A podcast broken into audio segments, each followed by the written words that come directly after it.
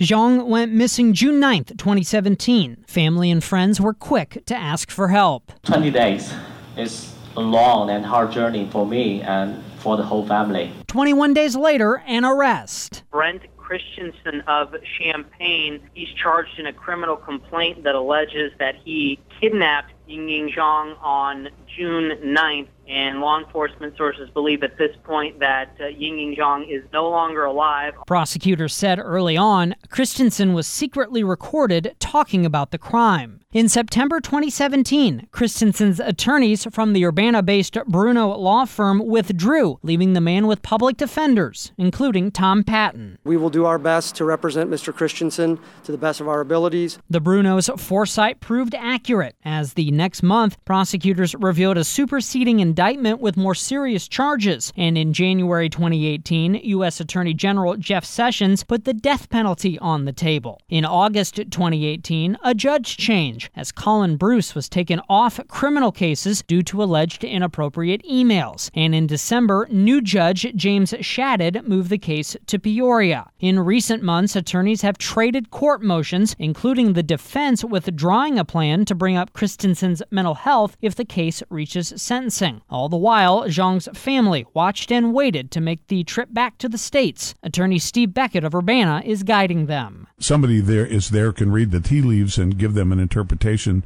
I'm Tim Ditman.